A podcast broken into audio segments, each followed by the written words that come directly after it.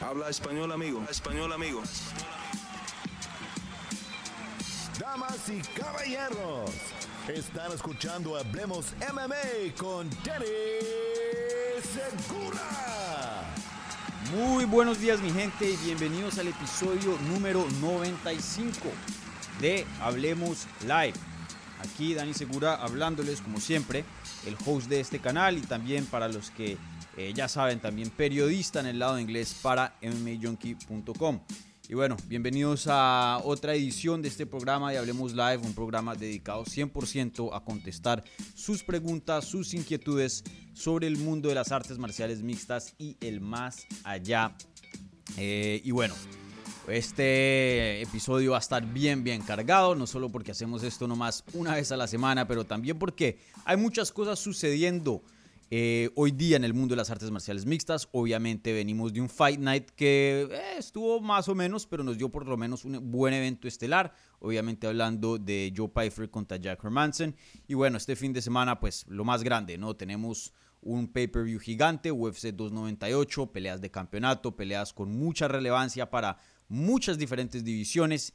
Y encima de eso, por ahí hay otras noticias flotando. Eh, alrededor de esta cartelera que, pues también son de bastante eh, importancia. Entonces, como siempre, gente, si son tan amables, le pueden dar un like a este video, un buen review en podcast, si están escuchando en audio, si son nuevos, bienvenidos, suscríbanse a este canal. Y, bueno, gente, em, un episodio bien cargado. Eh, qué pena por empezar un chin tarde. hoy sí me tengo que ir justico, entonces no, no podré darles los cinco minutos que llegué tarde de regreso, pero en el futuro eh, les, les, daré esos cinco minutos en algún video o algo así, ¿vale? Eh, entonces, bueno, eh, prácticamente lo que está en la agenda es lo que mencioné. Hablaremos de la derrota de Joe Pfeiffer contra Jack Hermanson. Hablaremos de lo que veremos este fin de semana. Principalmente Ilya Topuria contra Alexander Volkanovski, o más bien Alexander Volkanovski contra Ilya Topuria. Y encima de eso, pues hay otras preguntas alrededor de la cartelera, ya que pues hay combates importantes interesantes. Eh, y, bueno, más que nada eso es lo que tenemos. También obviamente hay preguntas alrededor de UFC 300. Eso es un tema que ha estado presente por las últimas, ¿qué? Cuatro o cinco semanas, debido a que cada vez nos acercamos más y más y más a esa fecha de 13 de abril y no tenemos evento estelar para UFC 300. Y es un poco preocupante porque ya el presidente de, de UFC, Dana White, ha admitido que han tenido bastantes dificultades y de hecho que hasta se podría hacer todo un show alrededor de las negociaciones y lo que ha estado pasando en pro de eh, hacer un evento estelar para UFC 300. Entonces, supuestamente dicen que ya tienen un evento estelar y que lo van a anunciar en UFC 298, en la rueda de prensa después del evento. Entonces, hablaremos un poquito de eso, ¿vale? Bueno, gente, eh, como siempre, este programa empezamos contestando las preguntas que se hicieron previo a la transmisión en la pestaña de la comunidad. Yo más o menos unas 18 a 24 horas antes de la transmisión pongo un post en la eh, pestaña de la comunidad donde ustedes pueden eh, hacer preguntas. Voy a contestar esas por la primera parte de este video y en la segunda parte estaré contestando las preguntas que se están haciendo en vivo. Entonces, si ustedes tienen alguna pregunta eh, y quieren que la conteste aquí en vivo y que aparezca en la pantalla y todo, por favor vayan poniendo en el, live chat, por favor usando un signo de interrogación para yo poder diferenciar eh, las preguntas y los comentarios y, bueno, eh, contestar esas preguntas. Y como siempre, para los que ya saben, las preguntas que vengan vía el super chat, o sea, con una donación, con un apoyo a este canal, esas preguntas siempre van a recibir prioridad eh, sobre las otras preguntas. Y, bueno, también una gran manera no solo de, tener prioridad aquí, pero también de, de apoyar este, este proyecto, ¿vale? Bueno, ahora sí, sin más espera, hablemos MMA.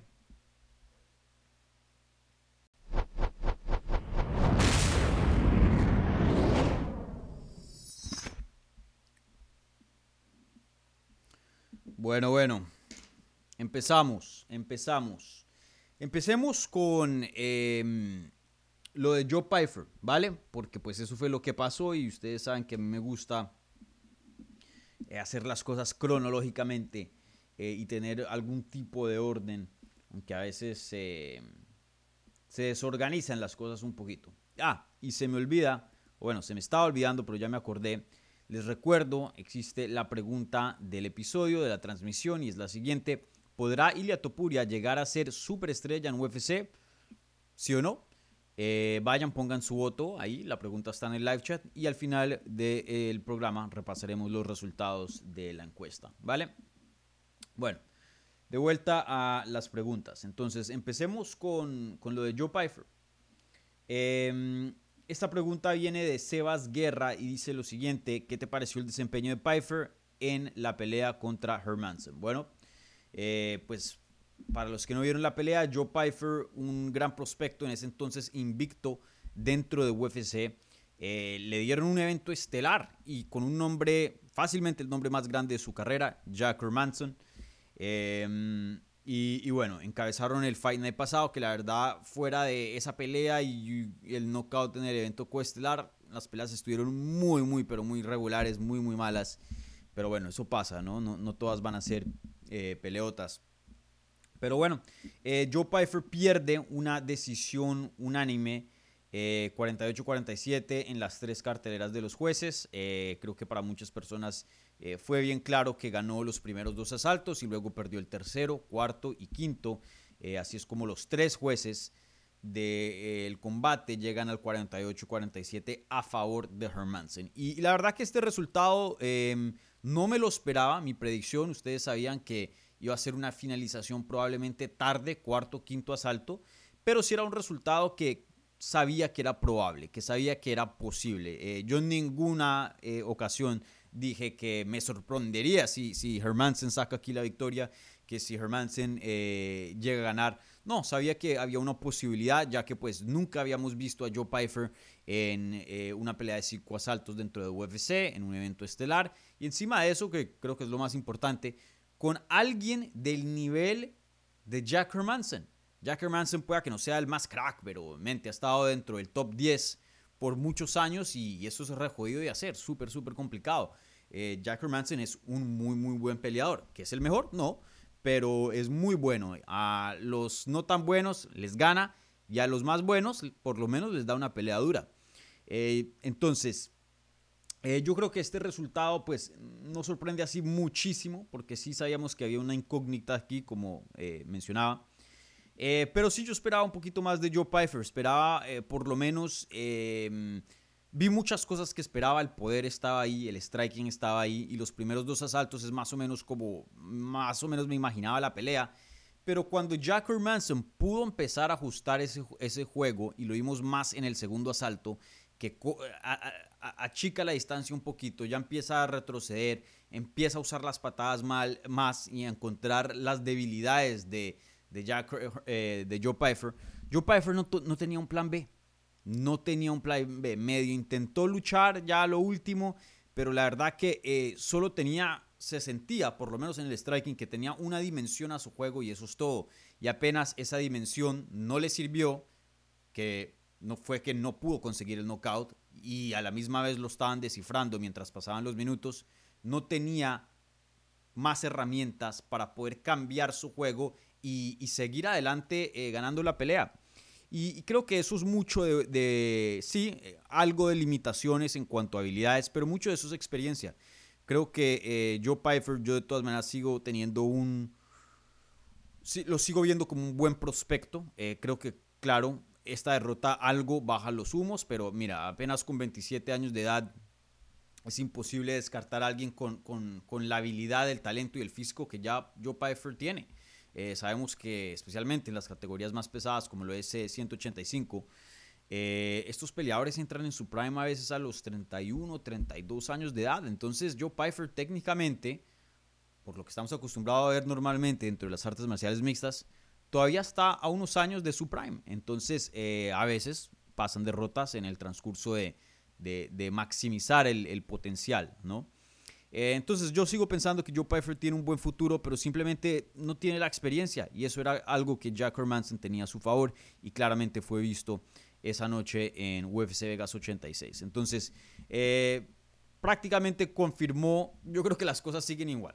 Confirmó esta pelea que Jack Hermanson es un muy buen peleador y sigue siendo entre los 10 mejores del mundo, que eso no es nada fácil de hacer. Y, Joe Pfeiffer, que es un buen prospecto. Eh, hay cosas muy, muy buenas que viene ese combate, pero simplemente no es tan bueno como otras personas pensaban que eh, era y que ya pensaban que iba a ser futuro campeón eh, en un futuro inmediato. y, le falta trabajo, le falta trabajo. lo bueno de Joe Pfeiffer es que creo que fue muy honesto después de su derrota. Creo que es alguien que mm, se le bajaron los humos un poquitico porque sí tenía mucha confianza y estaba hablando un poco de más entrando al combate, pero no creo que lo afecte en cuanto a, su desarrollo. Hay veces que derrotas afectan tanto al ego de un peleador que no, no vuelven a ser mentalmente los mismos. No creo que ese es el caso de Joe Pfeiffer. Creo que si algo, esto lo va a motivar. Eh, pero creo que le da un, check ¿no? de, de, la realidad. Hey, estás aquí, no acá, pero puedes llegar acá, pero tiempo, tiempo. Entonces sí, veremos qué le sigue a Joe Pfeiffer, pero creo que las cosas siguen igual. Hermansen, tremendo peleador, Pfeiffer sigue siendo un buen prospecto.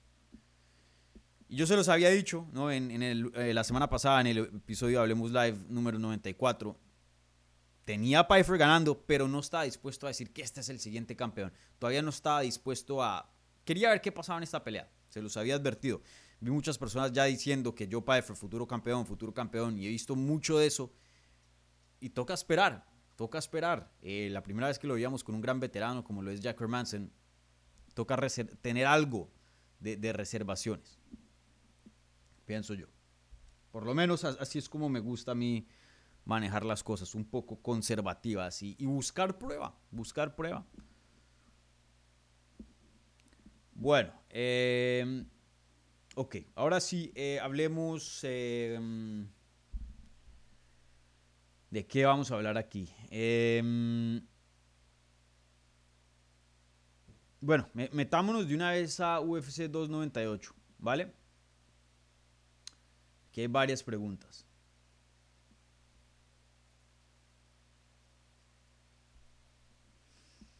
Mm, ¿Con cuál empezamos?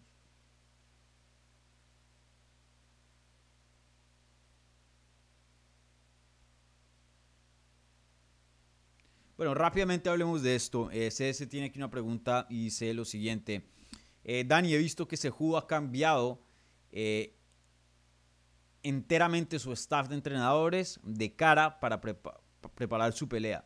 En tu opinión, ¿estos cambios tan drásticos son efectivos? Suena raro teniendo en cuenta la trayectoria de Sejudo. Bueno, para los que no saben, Sejudo echó literalmente eh, a su coach que ha estado con él desde sus días de lucha, mucho antes de que empezara a pelear como eh, peleador de artes marciales mixtas. Obviamente hablando aquí de Eric Albarracín, eh, que muchas personas no saben, pero es creo que el papá o la mamá es colombiana, colombiano. así que tiene algo de descendencia colombiana el, Eric Albarracín. Y habla un poquitico de español. Yo texté el otro día, me contestó y ya luego me, me dejó escribir, no sé por qué. Pero bueno, lo echó en el Countdown, que es este show que hacen previo a, los eventos grandes, a los eventos de pay-per-view. Y fue una interacción extremadamente extraña y rara, porque le dice a la cámara, bueno, entonces vamos a echar a, tengo que hacer ciertos cambios. Y trae a Eric Albarracín, lo siente y le dice, ya no vas a trabajar más conmigo, tengo que cambiar cosas y, punto. Y, uno sí le ve el shock al, como que no se la esperaba y, y no sé, una interacción muy, muy rara. Luego, después de eso, Obviamente sale el clip por redes sociales, muchas personas lo vieron. Volkanovski criticó a Henry Sejudo por eso y le dijo que era un pedazo de mierda por hacer eso. Eh, Ray Longo, que es el entrenador de Chris Weidman y muchos otros peleadores como eh, Aljamain Sterling, también lo criticó. Muchas personas lo criticaron. Y luego pasan otros días de más y, y aparentemente, yo todavía ni siquiera entiendo cuál es la verdad. Henry Sejudo sale diciendo que era pura mentira, que no, que él nunca va a dejar a, que cómo iban a pensar que iban a, él iba a dejar a, su, a su entrenador y, esto y lo otro.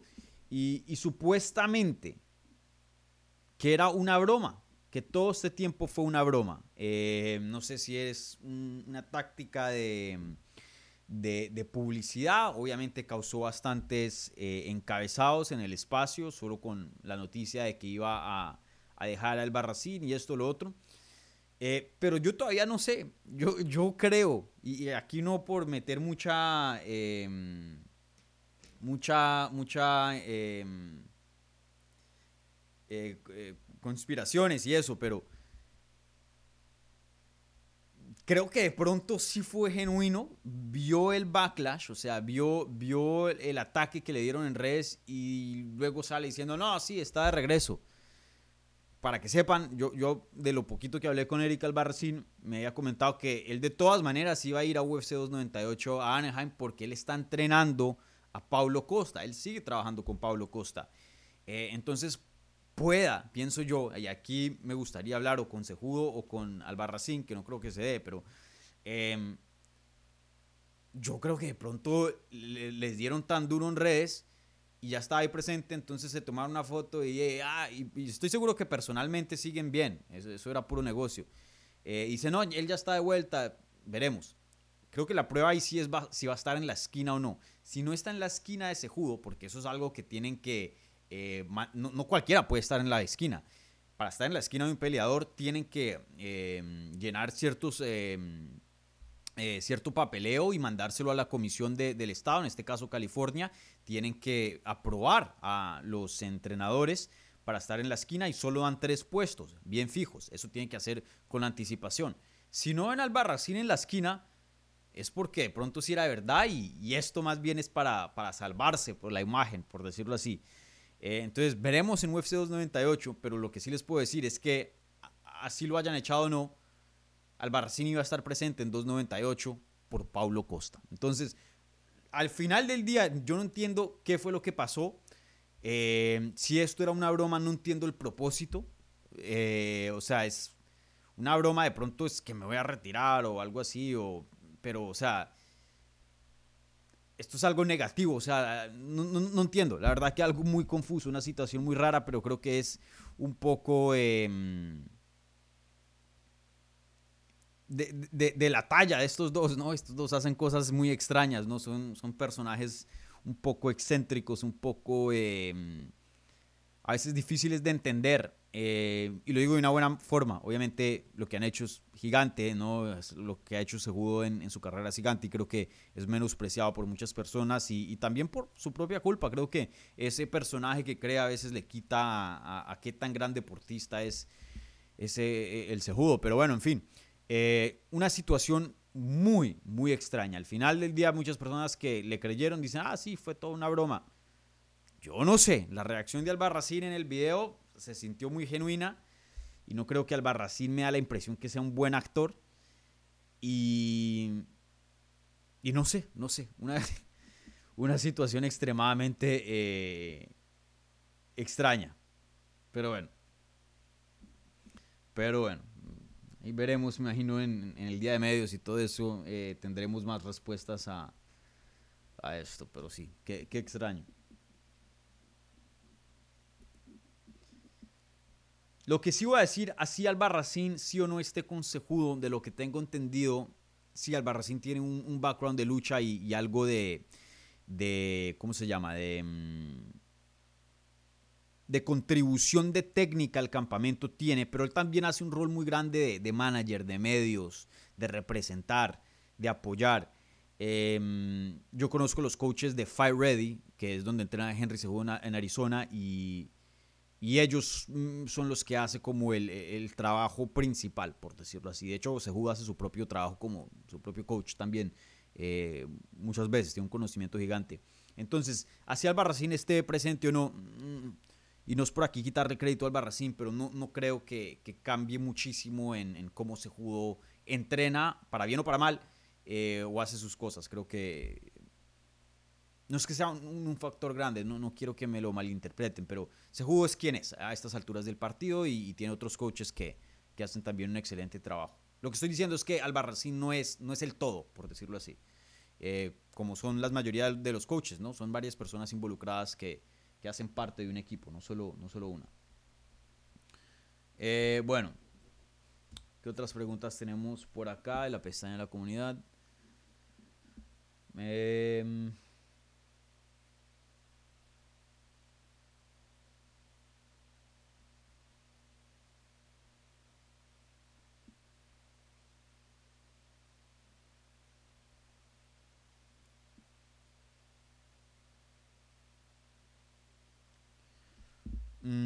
Bueno, em,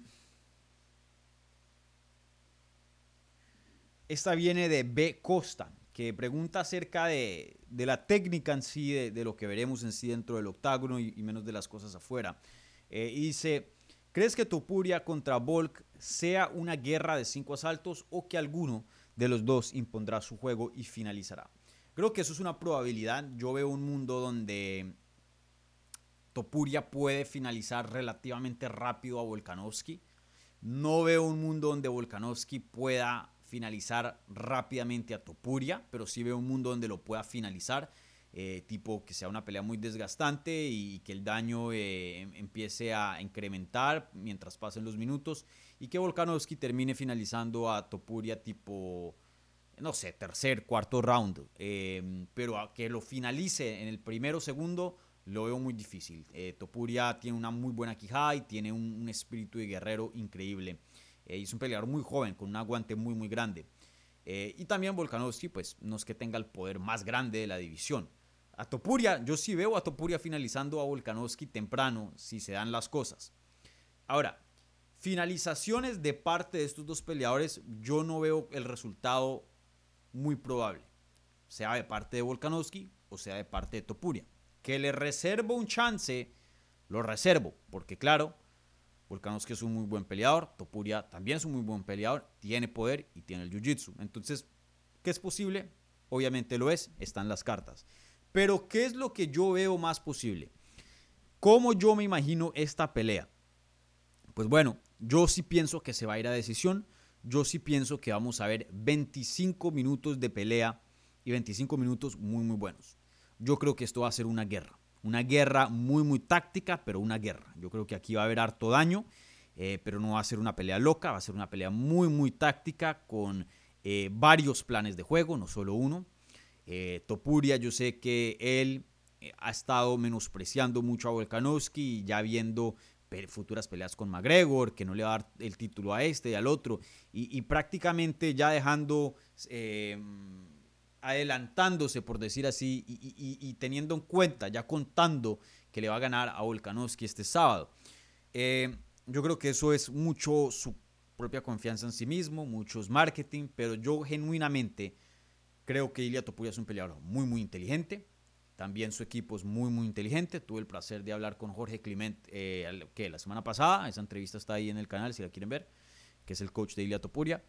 Eh, ellos saben que Volkanovski es probablemente la segunda, yo creo en la mente de ellos, la, pelea más difícil hoy día en el deporte. En mi opinión es la segunda pelea más difícil en el deporte. Yo creo que la primera es Makachev. Eh, pero Volkanovski es ahí la número dos. Veremos. Pero aún así, de todas maneras, o sea, eh, eh, de todo el deporte, que esta sea la primera, segunda o tercera pelea más difícil que puede haber, entonces es algo increíblemente complicado. Y yo creo que ellos entienden eso y creo que están muy, muy bien preparados. Y, creo que saben que Volkanovski es un reto técnico brutal. Eh, así que no, no espero de ninguna parte algún tipo de prepotencia de voy a caminar a este y, y, noquearlo en 30 segundos. No creo. Creo que estos dos están preparados para 25 minutos de pelea. Eso es lo que yo pienso. Yo pienso que va a ser una pelea muy, muy competitiva. Y, ahí es donde, donde yo tengo mis dudas. Pienso que se va a ir a decisión y, estoy favoreciendo por ahora a, Topuria, pero parte de mí, yo creo que la parte lógica un poco, eh, la parte de historia, dice Volkanovski es Volkanovski. Entonces, no sé, complicado. Eh, lo que sí puedo decir es que Volkanovski ya ha peleado por muchos años con el calibre de Ilia Topuria, es decir, un Max Holloway, un Jair Rodríguez, estos peleadores que obviamente son diferentes a Ilia Topuria, pero están en el mismo nivel eh, élite, es decir, Ilia Topuria, eh, sin ninguna duda, yo pienso que es un peleador élite, pero no tiene la experiencia peleando contra peleadores, peleadores élite. El más cercano probablemente es Josh Emmett. Y qué pena, pero Josh Emmett ni se compara a un Volkanovski. Entonces, eh, creo que aquí la experiencia puede ser un factor muy grande que termine dándole una decisión cerrada, pero una decisión a favor de Volkanovski. Pero también veo un mundo donde la juventud, la explosividad, la fuerza, el poder, la rapidez, la agilidad, tener más aguante, ser más fresco, más joven, la juventud en general, siendo un factor en esta pelea. Si, si la pelea se pone fea, si la pelea se pone complicada, Kanowski, con todo ese millaje que ella tiene, viene de una pelea de, donde perdió por, por knockout, viene de una cirugía también. Creo que eso puede tener un factor y vemos que la juventud, el mejor atleta, termina eh, teniendo más éxito en el transcurso de 25 minutos. Entonces, para darles así la, ah, más o menos la predicción, aunque no es predicción oficial, me reservo esa para el, la previa que voy a hacer mañana y, más adelante al, final del programa les, les voy a decir con quién eh, va a estar presente por aquí. Es de España, se los digo desde ya. Primera vez que estaba en el canal. Les, les adelanto eso.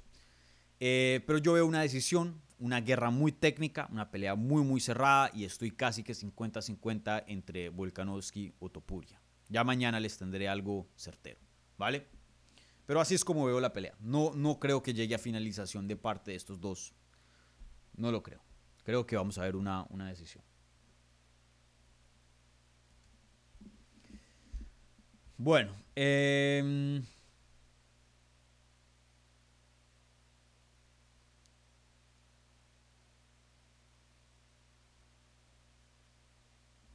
esta pregunta viene de Mr. Pollito y dice lo siguiente, y creo que es la última de, la pestaña de la comunidad y luego ya paso al live chat, ¿vale? Mr. Pollito dice lo siguiente. En caso de ganar Topuria, ¿contra quién crees que debería defender el título si no es una revancha contra Volca? En caso de perder, ¿qué le seguiría a Ilia? Lo mismo en el caso de Alexander y con quién debería pelear si ganase contra quién si perdiese. Gracias y saludos desde España. Gran trabajo. Intentaré ver el directo. Gracias, Mr. Pollito. Y, bueno, eh, obviamente una pregunta muy larga porque aquí estamos jugando con, muchos escenarios, entonces em, la voy a intentar hacer un poco lo más corta posible. Pero antes de eso quiero dejarlo bajo la, la, sombrilla de que aquí es lo que UFC quiere hacer. Y aquí es lo que los planes que tenga UFC. A veces ellos sí escuchan de sus campeones y los campeones a veces sí tienen un decir en sus futuros, pero por lo general el 90-95% es controlado por la UFC. Entonces, em, tengan eso en mente, tengan eso en mente. Esto de que, ah, este es mi plan y quiero hacer esto y quiero lo otro. Sí, UFC toma sugerencias y de hecho a veces las sugerencias de los peleadores son mejores que las de UFC y a veces UFC las sigue por eso o a veces son tercos y, deciden hacer lo que ellos quieren hacer. Pero en fin, la última razón aquí la tiene la compañía y no el peleador. Así son, así, y no lo digo de malo bien, Digo, así simplemente son las cosas, para que tengan eso en cuenta. Bueno, si Volkanovski llega a ganar, em, yo creo que el siguiente más obvio sea Mosbar Evloev en cuanto a, al lado deportivo. Eh, creo que no hay nadie que tenga hoy día eh, el trabajo fuera de Ilia Topuria, pero pues obviamente Topuria va a pelear este sábado. Em, de los contendientes existentes, el que más sobresalta de, ese grupo es Evloev. Eh, tiene el mejor récord, tiene una larga racha de victorias, se ve muy bien.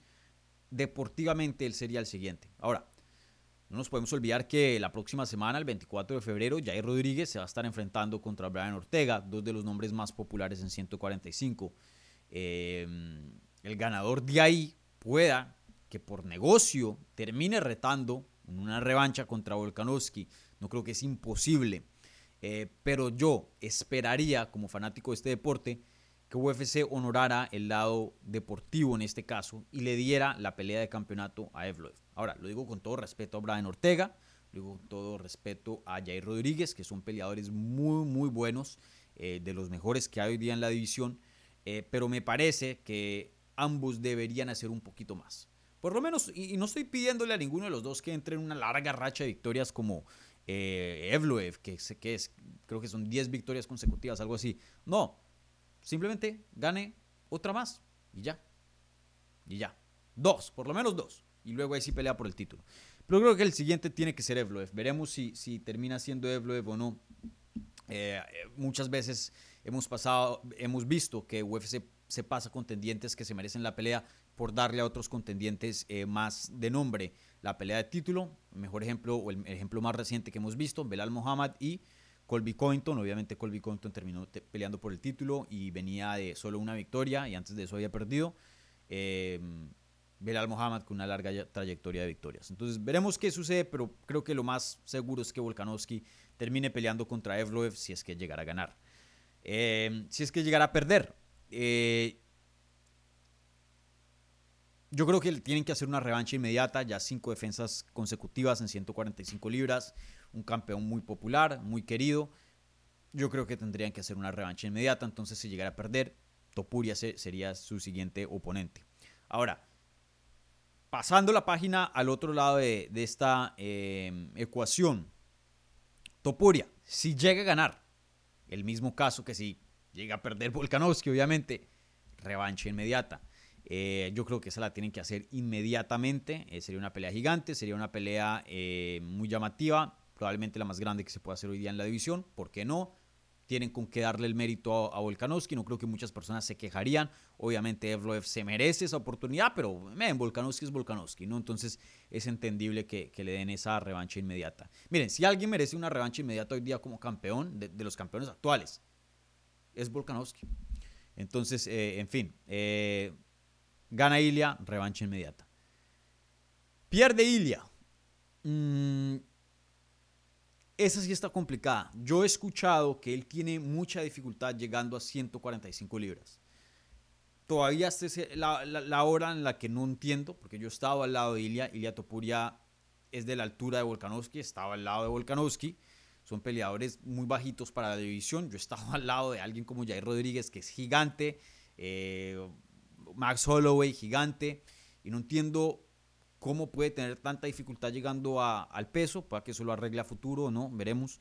Em, pero yo creo que en algún punto, si las cosas siguen así, no pueden ser muy sostenibles, eh, especialmente a largo plazo. ¿no? Em, tiene apenas 27 años de edad, tiene muchos años que le quedan en su carrera. Yo creo que de pronto, de pronto exploraría la, la idea de subirse a 155, de pronto, no sé. Eh, sin ninguna duda creo que sería, estaría Topuria si llega a perder en una muy buena posición. He visto ya varios analistas que, respeto mucho, no lo digo de, malo, por favor, entiendan que es muy normal tener opiniones distintas y, no siempre estar de acuerdo con, la gente.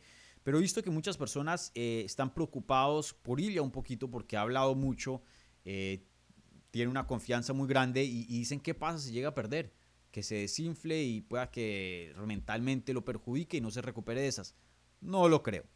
Eh, creo que simplemente va a decir, hey, creí en mí mismo, peleé por mis sueños, voy a seguir peleando por mis sueños, sigo con la meta de ser campeón de UFC y, nada, y las cosas siguen, sean 145 o 155. Si llegara a perder eh, y se quedan 145, yo creo que una pelea contra Max Holloway sería brutal fácilmente puede encabezar un UFC España. Em, una pelea contra Arnold Allen también sería muy buena. Yo sé que viene una derrota, pero también un europeo que se puede hacer en, España, obviamente en, Europa, y traería mucha de la fanaticada em, inglesa. Em, ¿Qué más por ahí se ve así llamativo? Eh, de pronto el ganador, esa pelea con Jair Rodríguez, medio se está empezando a calentar la cosa. Si Jair Rodríguez llega a ganar y Topuria contra Jair Rodríguez, sea en México o en España, eh, creo que tendría bastante sentido. Em, y sí, esas son las posibilidades que veo en, eh, para él en 145. Y si se llega a subir a 155, obviamente no le darían a alguien tan arriba en los rankings, eh, pero probablemente a alguien del top 15. Y, bueno, ya si eso llegara a pasar, hablaremos de eso a futuro, no, no quiero adelantarme un poco, pero más o menos esos son los escenarios que, que tengo previstos em, dependiendo de, los resultados, obviamente. Bueno, gente, ahora sí voy a pasar a las preguntas que se están haciendo en vivo. Entonces, eh, como siempre, les recuerdo, si están viendo en vivo o en repetición, un like a este video, si son tan amables, ayuda bastante. Eh, si son eh, seguidores aquí, pero no están oficialmente suscritos, los invito a que se suscriban para hacerse em, aquí suscriptores del canal y, y, que les llegue el contenido más fácil, ¿vale? Siempre prendan la campanita para estar aquí atentos a, todo lo nuevo que, se ponga aquí en el canal, ¿vale? Em, ¿Qué más? Les recuerdo, tenemos la pregunta de la transmisión, vayan, pongan su voto ahí. Al final repasaremos los resultados y la pregunta es, ¿podrá Ilia Topuria llegar a ser superestrella en UFC? ¿Sí o no? Pongan su voto y al final repasaremos los resultados y hablaremos eh, de ello, ¿vale? Bueno, ahora sí, las preguntas que se están haciendo en vivo. Déjenme y chequeo que no haya aquí nada por el super chat. No, señor. Em, y bueno, rápidamente un saludo a los amigos, a la gente que apoya este canal fielmente, mes tras mes. Entonces, saludos a CDC, que está por aquí presente, desde España. Una gran fecha este fin de semana para España. Saludos a Mauricio González también, que si no estoy mal, también de España. Em, ¿Quién más está presente por aquí de los amigos? Bueno, aquí los únicos dos compas. Ahora sí veamos qué hay aquí de preguntas en, en el live chat. Veamos.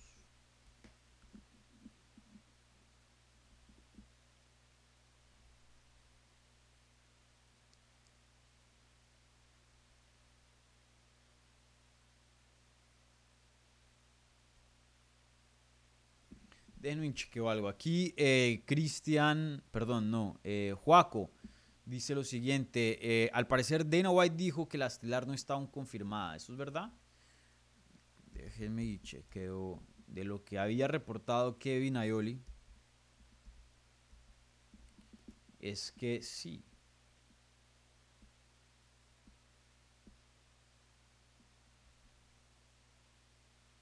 Bueno, acuerdo del, reporte de Kevin Ayoli ayer, em, dijo que él habló con Dana White y Dana White va a anunciar el evento estelar de UFC 300 eh, en la rueda de prensa después de UFC 298.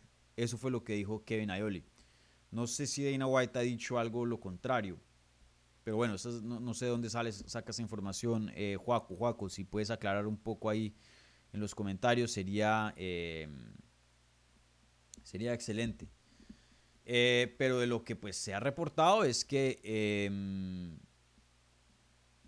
de que de que sí, de que van a anunciar el evento estelar de UFC 300 después de UFC 298. Em, yo creo que está entre dos opciones y, las únicas, bueno, puede que UFC nos sorprenda, uno nunca sabe, pero creo que lo más factible es que sea la trilogía entre Alex Pereira y Adazaña debido a, a los tiempos. Eh, sería obviamente Dazaña subiendo a 2.05 para pelear por el título de Pereira. Em, o que sea la pelea entre McGregor y Chandler para em, pues el regreso de McGregor en encabezar UFC 300. Yo creo que lo más probable es que sea Pereira a Dazaña 3. Pero creo que hay un chance de que McGregor encabece eh, UFC 300. Veremos. Pero yo creo que están entre esas dos peleas otras variaciones eh, no las me cuesta difícil verlas por encima de, las otras dos peleas de campeonato que tenemos la de BMF Gage contra Holloway y la de eh, Jean Jonan o, bueno Jean Weili contra Jean Jonan. Em, este sí no, no, veo que otras peleas posibles factibles puedan ser evento estelar sobre esas dos. Creo que las únicas que pueden ser evento estelar sobre esas dos son las que mencioné. McGregor Chandler o McGregor quien sea y Adazaña contra Pereira 3. Creo que eso es lo, más factible. Entonces, veremos qué pasa, veremos qué pasa. Obviamente eh, esto ha sido un, saga, una saga muy, muy cansona, la verdad. De, ay, lo voy a anunciar, ya no lo voy a anunciar, ¿será que lo anuncio? Si le dan like aquí lo anuncio, si no, no. Ah, bueno, no, no, no tenemos evento estelar. Ah, ahora sí lo tengo. Lo... Anúncienlo y ya. Hagan la pelea ya. Pero decidanse. Por fin, ojalá. Eh, este fin de semana, ojalá, ojalá ¿no? Tendremos em, una solución a, esto. Y así ya me paran de preguntar acerca de UFC 300 y el evento estelar en estos programas. Literalmente llevo como cinco episodios hablando de esto cada vez. Y miren, me acabo de acordar. Este fue el dedo que me fracturé el otro día, ¿sí pillan? no sé tan, tan mal en cámara. Pero bueno, me, me dolió ahorita y, me acordé. En fin. Eh, sí, entonces veremos qué pasa con UFC 300. Pero ya, que anuncien esa vaina y, ya que pare la especulación. Ya, estoy cansado de eso. Eh, mm, interesante esta pregunta. Esta pregunta viene de Jorge A. Y dice lo siguiente. Eh, Dani, ¿por qué se leen tantos comentarios de latinos hablando mal de Ilia Topuria? Yo soy español y siempre voy eh, los latinoamericanos y los hispanos. O sea, que siempre apoya a los latinos y, a los hispanos.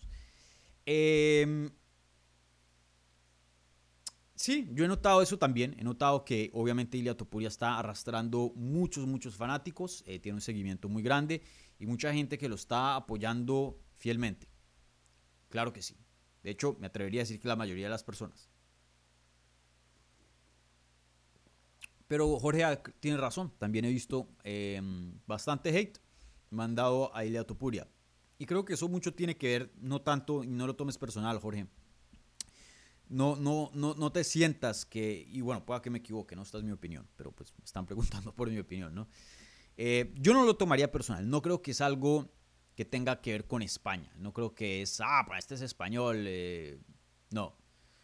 Yo creo que la mayoría de latinos, y me incluyo ahí, apoyan a los hispanos en general, eso es incluyendo a España. Creo que esto tiene que ver más con Ilia. Eh, primero que todo, se está enfrentando contra Volkanovski. Volkanovski tiene muy, pero muy pocos haters. Eh, Volkanovski es un peleador muy, muy querido, muy carismático, muy tranquilo. Eh, cae bien, es una persona que cae bien. Volkanovski es una persona con quien, un man con quien eh, fácilmente puedes ir a un bar y tomarte una cerveza y, y, y, y, tener una buena conversación y una buena compañía. Y Volkanovski es un tipazo, lo he conocido en persona, muy, muy, muy, muy buena gente. Eh, entonces, cuando alguien pelea contra alguien tan querido, pues esas personas lo van a defender. Y creo que Volkanovski tiene muchos fans eh, hispanos. Eh, y encima de eso, no solo está peleando contra alguien muy querido, pero Ilia Topuria pues también tiene cierto tipo de personalidad, una personalidad muy fuerte, una persona eh, con mucha confianza en sí mismo, eh, que hasta a veces dice cosas que muchas personas piensan que es creído, ¿no? Él más o menos lo ve como, pues obviamente voy a creer en, en mí mismo, si no creo en mí, ¿quién, quién va a creer en mí? Eh, él más o menos se va por ese, ese, ese lado, pero hay otras personas que lo interpretan diferente, lo ven como creído, lo ven como falta de humildad. Entonces muchas personas creo que eh, lo critican por, por ese aspecto y de hecho pues eh, muchas preguntas que le han hecho a, a, Topuria, creo que yo mismo se las he hecho y otros reporteros acerca de sus, de sus haters eh, y él dice no, no soy creído, simplemente creo en mí mismo y no solo creo en mí mismo, le invito al resto del mundo que crean en sí mismo y que luchen por sus sueños. Ese es mi sueño y, yo voy a apostar en mí todo el día. Entonces creo que es más, por eso. No, no lo tomes personal, Jorge. No creo que es porque Ilia Topuria tenga esa representación española. No lo creo. Eh, creo que es más porque Volkanovski, uno, es muy querido y el estilo de Ilia no es eh, para muchas personas. A muchas personas les gusta, otras no. Es como lo de McGregor. McGregor arrasaba muchísimo, una fanaticada gigante, pero también tenía sus haters y mucho de eso es como, como actúa McGregor. ¿no? Hay gente que le gusta, hay gente que no. Entonces no, no lo tomaría personal.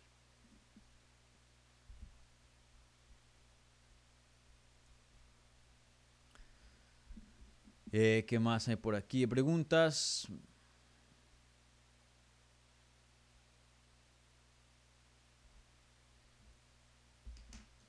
Miren, háganle caso a Ricardo Ochoa Dala.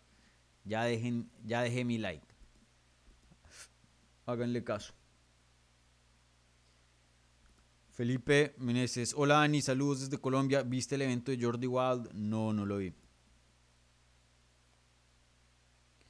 Eh, Mauricio González, aquí un amigo. Eh, está desde Francia. Yo no sabía que estaba desde Francia, pensé que desde España. Qué pena, eh, Mauricio, no, no había visto ese comentario anteriormente. Mauricio dice lo siguiente. Hola Dani, saludos desde Francia. ¿En qué área ves a Topuria mejor que Volkanovski? Bueno, aquí no vamos a hablar de, de Volkanovski, vamos a hablar específicamente de Topuria. ¿En qué áreas lo veo mejor? Creo que el boxeo de, Volcano, de Topuria es mejor. Boxeo. No dije striking, dije boxeo. Si le ponen a estos dos, dos guantes de boxeo, la careta, el, protector de, de, abajo y los ponen a boxear en un ring, yo creo que Topuria gana. Yo creo que Topuria es el mejor boxeador. Miren, ya varias personas me lo han dicho que han tenido oportunidad de, de ver o entrenar con Ilia Topuria fuera de su equipo. Ilia Topuria estuvo aquí en el sur de la Florida entrenando en Killcliff, que queda como a treinta y pico de minutos de mi casa. Y aquí ustedes mismos han, visto que tuvimos a Vicente Luque, que es un maestro en el striking, y tuvo la oportunidad de entrenar con Ilia Topuria y dijo, este tiene una técnica muy, muy buena, es un peleador saso. Una cosa es, o sea, una cosa decir, sí, es bueno. No. Vicente dijo que era muy, pero muy bueno y, dio un énfasis en eso. Luego tuvimos a Claudio Puelles por acá, otro peleador de UFC, que no pudo entrenar con Ilia porque pues, estaba lesionado en ese entonces, pero lo vio entrenar y dijo que, estaba deslumbrado con la técnica que Ilia estaba mostrando eh, en el entrenamiento en cuanto a, su boxeo. Yo creo que eso sí es muy claro, que el mejor boxeador aquí es Topuria. Ahora, hay otras facetas, hay otras partes eh, que atribuyen a el striking de artes marciales mixtas. El clinch, las rodillas, los codos, el muay thai, el kickboxing, las patadas a las piernas. Eso va a equilibrar las cosas un poco más, porque creo que en otras partes del striking Volkanovski tiene la ventaja. Pero si, solo estamos hablando de Ilia Topuria, Ilia Topuria en mi opinión es un mejor boxeador. Eh, la otra ventaja que le daría a Topuria es, técnicamente hablando, es el jiu-jitsu. Yo creo que Volkanovski tiene una lucha superior a Topuria, pero no un jiu-jitsu. El jiu-jitsu puro, de sumisiones, sin takedowns, solo en el suelo, yo creo que Topuria es más avanzado. Eh, tiene más sumisiones. El, juego de Volkanovski es más de control y de ground and pound. Topuria no. Claro, Topuria obviamente también tiene un buen control y un ground and pound muy bueno, pero él también tiene sumisiones. Muy, muy buenas sumisiones. Eh, de hecho, y me, lo decía eh, su entrenador, Jorge Clement, que lo tuvimos por aquí en el canal, muchas personas no han, de UFC no han visto muy bien el juego de Jiu-Jitsu de Ilia Topuria, que es lo mejor y hasta que de pronto pueda que sea mejor que su boxeo. Em, tiene un juego de Jiu-Jitsu muy, muy bueno, Ilia. Miren, yo he entrevistado varias veces a Ryan Hall. Ryan Hall es alguien que, que me cae muy bien, que respeto mucho, pero miren cómo Topuria le pasó por encima. Y, literalmente en su juego, en el Jiu-Jitsu. Obviamente le ganó con, con Ground and Pound y eso, pero eh, no, no, tuvo ningún problema entrar a la guardia de Ryan Hall. Y Ryan Hall es de los mejores jiu-jitseros en la historia de las artes marciales mixtas. En el mundo de jiu-jitsu es todo un crack. Entonces, este... Mm, entonces, miren, entonces yo creo que de eso, en ese aspecto, en el jiu-jitsu puro, Ilia Topuria es mejor. Entonces, las ventajas de Ilia Topuria, para resumir, boxeo, jiu-jitsu y juventud, o sea, atletismo. Yo sí creo que Topuria es un mejor atleta, más explosivo, más rápido, más ágil, más aguante. Esas son las tres, em, las tres ventajas que le doy a Ilia Topuria en, este combate y ventajas muy grandes, lo suficiente para, para darle aquí una victoria en, en UFC 298, claro que sí. Yo pienso que sí. Ahora, Volkanovski tiene otras ventajas, ¿no? Pero pues no me preguntaron acerca de esas, entonces las dejamos a un lado. Me imagino que hablaremos de eso eh, mañana en la previa de UFC 298.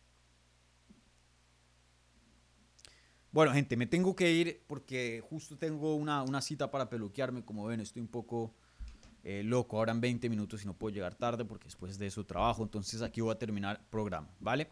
Déjenme chequeo que no haya nada del super chat porque eso sí siempre se respeta. Si no hay nada, vale. Listo, entonces voy a terminar em, aquí la encuesta y repasar los resultados y luego les tengo un par de anuncios, ¿va? Entonces aquí atentos. Eh, bueno, la encuesta, la pregunta de la transmisión era la siguiente. ¿Podrá Ilia Topuria llegar a ser superestrella en UFC? ¿Sí o no? Hubo 230 votos 77% de ustedes dijeron que sí, tan solo el 22% dijo que no. De hecho, yo me atrevería a decir que ese porcentaje, o hasta menos, es más o menos el de mm, el porcentaje de, haters y de fanáticos de Ilia Topuria. Yo sí creo que como un, 75-80% está apoyando a Ilia Topuria eh, en cuanto a los hispanos. Estoy hablando de los hispanos. Este fin de semana y, por ahí sí un, 20-25% son los que le mandan hate. Pero yo creo que viene más, más apoyo que hate. De lo que yo he visto por lo menos en los comentarios y en redes eh, aquí en, en, el programa. Eh, bueno, en fin, entonces, eh, muchos de ustedes creen que sí, que este puede ser superestrella y, y yo estoy de acuerdo. Eh, miren, pierda o gane, e, este sábado va a ser una plataforma gigante para Ilia Topuria. Con tal de que no haga, con tal de que no le pasen por encima, es decir, que pierda por nocaut o sumisión en el primer asalto y muy rápido, o, que lo dominen por cinco asaltos, eh, yo creo que si Ilia Topuria puede llegar a dar un, buen desempeño, así no gane, esta pelea se vendió muchísimo, mucha gente va a estar viéndola. Em, evento estelar de un pay-per-view, eh, plataforma gigante, el nombre de Ilya va a seguir creciendo. Y tener en cuenta que apenas tiene 27 años de edad, creo que la gente y el público lo va a perdonar un poco si el resultado no llega a ser favorable en decir de, miren, e-, este, este está entre los mejores del mundo, pero pues apenas tiene 27 años de edad, démosle un año, dos años de más y, lo veremos de vuelta ya en, una posición similar. Em, por lo menos así yo lo veo. Yo no pienso que el, eh, este pueda ser el fin de la carrera de Ilia Topuria para nada. Pierda o gane, yo pienso que Ilia Topuria tiene un futuro muy, muy brillante y se los he dicho desde, desde hace bastante. Va a pelear por un título y miren, peleó por un título. Y, y desde ahora se los digo, Ilia Topuria va a ser campeón de UFC. ¿Será este sábado? De eso sí no estoy tan seguro, les daré mi predicción mañana en la previa. Pero de que en algún punto en su carrera va a llegar a ser campeón, eso sí, no tengo ninguna duda. Obviamente alguna lesión o mala suerte puede pasar, pero si las cosas siguen en marcha como están siguiendo, va a ser campeón de, UFC. Habla muy bien, maneja dos idiomas, no solo es eh, eh, gigante para España, un mercado que UFC quiere entrar, pero también fácilmente eh, jala mucho en Latinoamérica debido a que habla español. El inglés pues en Europa, en, Estados Unidos, y, también tiene pues sus raíces georgianas, que pues también es un país que, tiene harta representación, con Merab y, Giga y otros ahí. Entonces creo que puede ser una herramienta muy muy grande para UFC Ilia Topuria. Entonces veremos, yo sí creo que el nombre de Ilia Topuria, el peleador de Ilia Topuria, la leyenda de Ilia Topuria, si lo quieren poner así, va en crecimiento, pierda o gane este sábado. Entonces yo, yo votaría que sí. Vale. Eh, anuncios. Eh, no se me vayan, que tengo un par de anuncios importantes. Bueno, eh, el primero, like a este video, suscríbanse si no están suscritos, buen review un podcast si están escuchando en audio, cinco estrellas, por favor. sigan Hablemos M en todas las redes, que vamos a estar poniendo cosas bacanas, chéveres, ya las hemos estado publicando. Arroba Hablemos MMA, Twitter, Instagram, Facebook, TikTok. Arroba Dani Segura TV, Twitter, Facebook, Instagram, nomás para seguirme a mí. Y, bueno, eh, la previa. La previa mañana será a las 10 y media de la mañana, hora este, hora de Miami. 4 y media, hora PM, hora de España. ¿Va? Esa es la previa que, tendremos eh, mañana. Ese es el horario. Eh, ya en, eh, en, unas horas voy a abrir el, evento, ¿no? Para que ustedes este, em, puedan eh, ponerle ahí recordatorio y cuando les llegue, empiece la transmisión, les recuerden, ¿vale? Entonces voy a abrir el evento ahora más tarde, vayan y, y, denle ahí que, que, les recuerde, ¿va? el invitado, por primera vez tendremos aquí a César Alonso. Eh, un español eh, que de hecho peleó en la noche de, Jordi Wild, en la cartelera de Jordi Wild, si no estoy mal, peleó contra cinco personas. Eh, él es una cinta negra en Jiu-Jitsu, entrena obviamente en las artes marciales mixtas y también es comentarista de UFC para Eurosport. entonces, obviamente alguien que tiene mucho conocimiento, alguien que pues ha estado siguiendo no solo las artes marciales mixtas, pero las artes marciales mixtas en España. Entonces, eh, sí quería traer un español por acá para que nos diera más contexto a, este momento, ¿no? Ya que pues un momento muy, muy importante para, para España y, bueno, cuando ha peleado un hombre grande mexicano, procuro traer a, Rodrigo del Campo para que nos dé más, más contexto, ya que pues vive en México. Y este es el caso eh, similar, ¿no? Quería traer a alguien de España, obviamente por las, las diferencias de, de, hora, a veces se me complica coordinar cosas con, con gente de, por allá, pero pues eh, gracias a, César que, que, va a sacar de su tiempo para estar aquí em, eh, con nosotros y, dar una previa de UFC 298, ¿vale? Entonces ese va a ser el invitado y, bueno, muy entusiasmado de, de hablar con César Alonso eh, aquí en el canal, ¿vale? Eh, en cuanto a, otro tipo de contenido, eh, les tengo un video muy breve de tres razones principales por la cual Ilia Topuria puede ser campeón este sábado. Ese va a publicar ahora en unas horas en el canal. Un video, si quieren o, están apostando a Ilia Topuria, creo que eso les va a confirmar muchas cosas de, de lo que de lo que ya, ya, ya, ya presienten, pero eh, sí, sí, analicé las cosas en detalles y les tengo un, video detallado sobre eh, los chances de Ilia Topuria, porque creo que eh, hay, hay, gente que, que, está un poco confundida, gente que está, que está valorando mucho, sobrevalorando a Ilia Topuria, ah, le va a pasar por encima a Volkanovski, y gente que lo está menospreciando mucho, diciendo, no, Volkanovski es un crack, Ilia no tiene nada que ver en esa pelea. Intenté ser lo más imparcial y lo más centrado posible y, ver la realidad de las cosas y creo que eso fue lo que hice en ese video, entonces atentos que va a publicar hoy más tarde en el canal. Eh, bueno, entonces les tengo ese video, la previa, eh, haré una eh, sesión de preguntas y respuestas, no el día de la pelea el sábado, pero el viernes por la noche, ¿vale? Voy a cambiar y voy a empezar a hacer esas un día antes, ¿va? Y, qué más. Y, bueno, por ahí tengo un par de entrevistas que, que hice. Y bueno, les recuerdo, ya las entrevistas que hice, Claudio Puelles tuvo un análisis de esta pelea, de Topuria Volkanovski. Obviamente, Jorge Clemente hablamos de esta pelea, Topuria Volkanovski. Esas entrevistas siguen ahí vigentes, entonces vayan y, las chequean, ¿vale?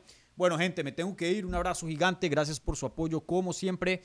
Eh, que tengan una buena semana y nos vemos mañana en la previa de UFC 298. Chao.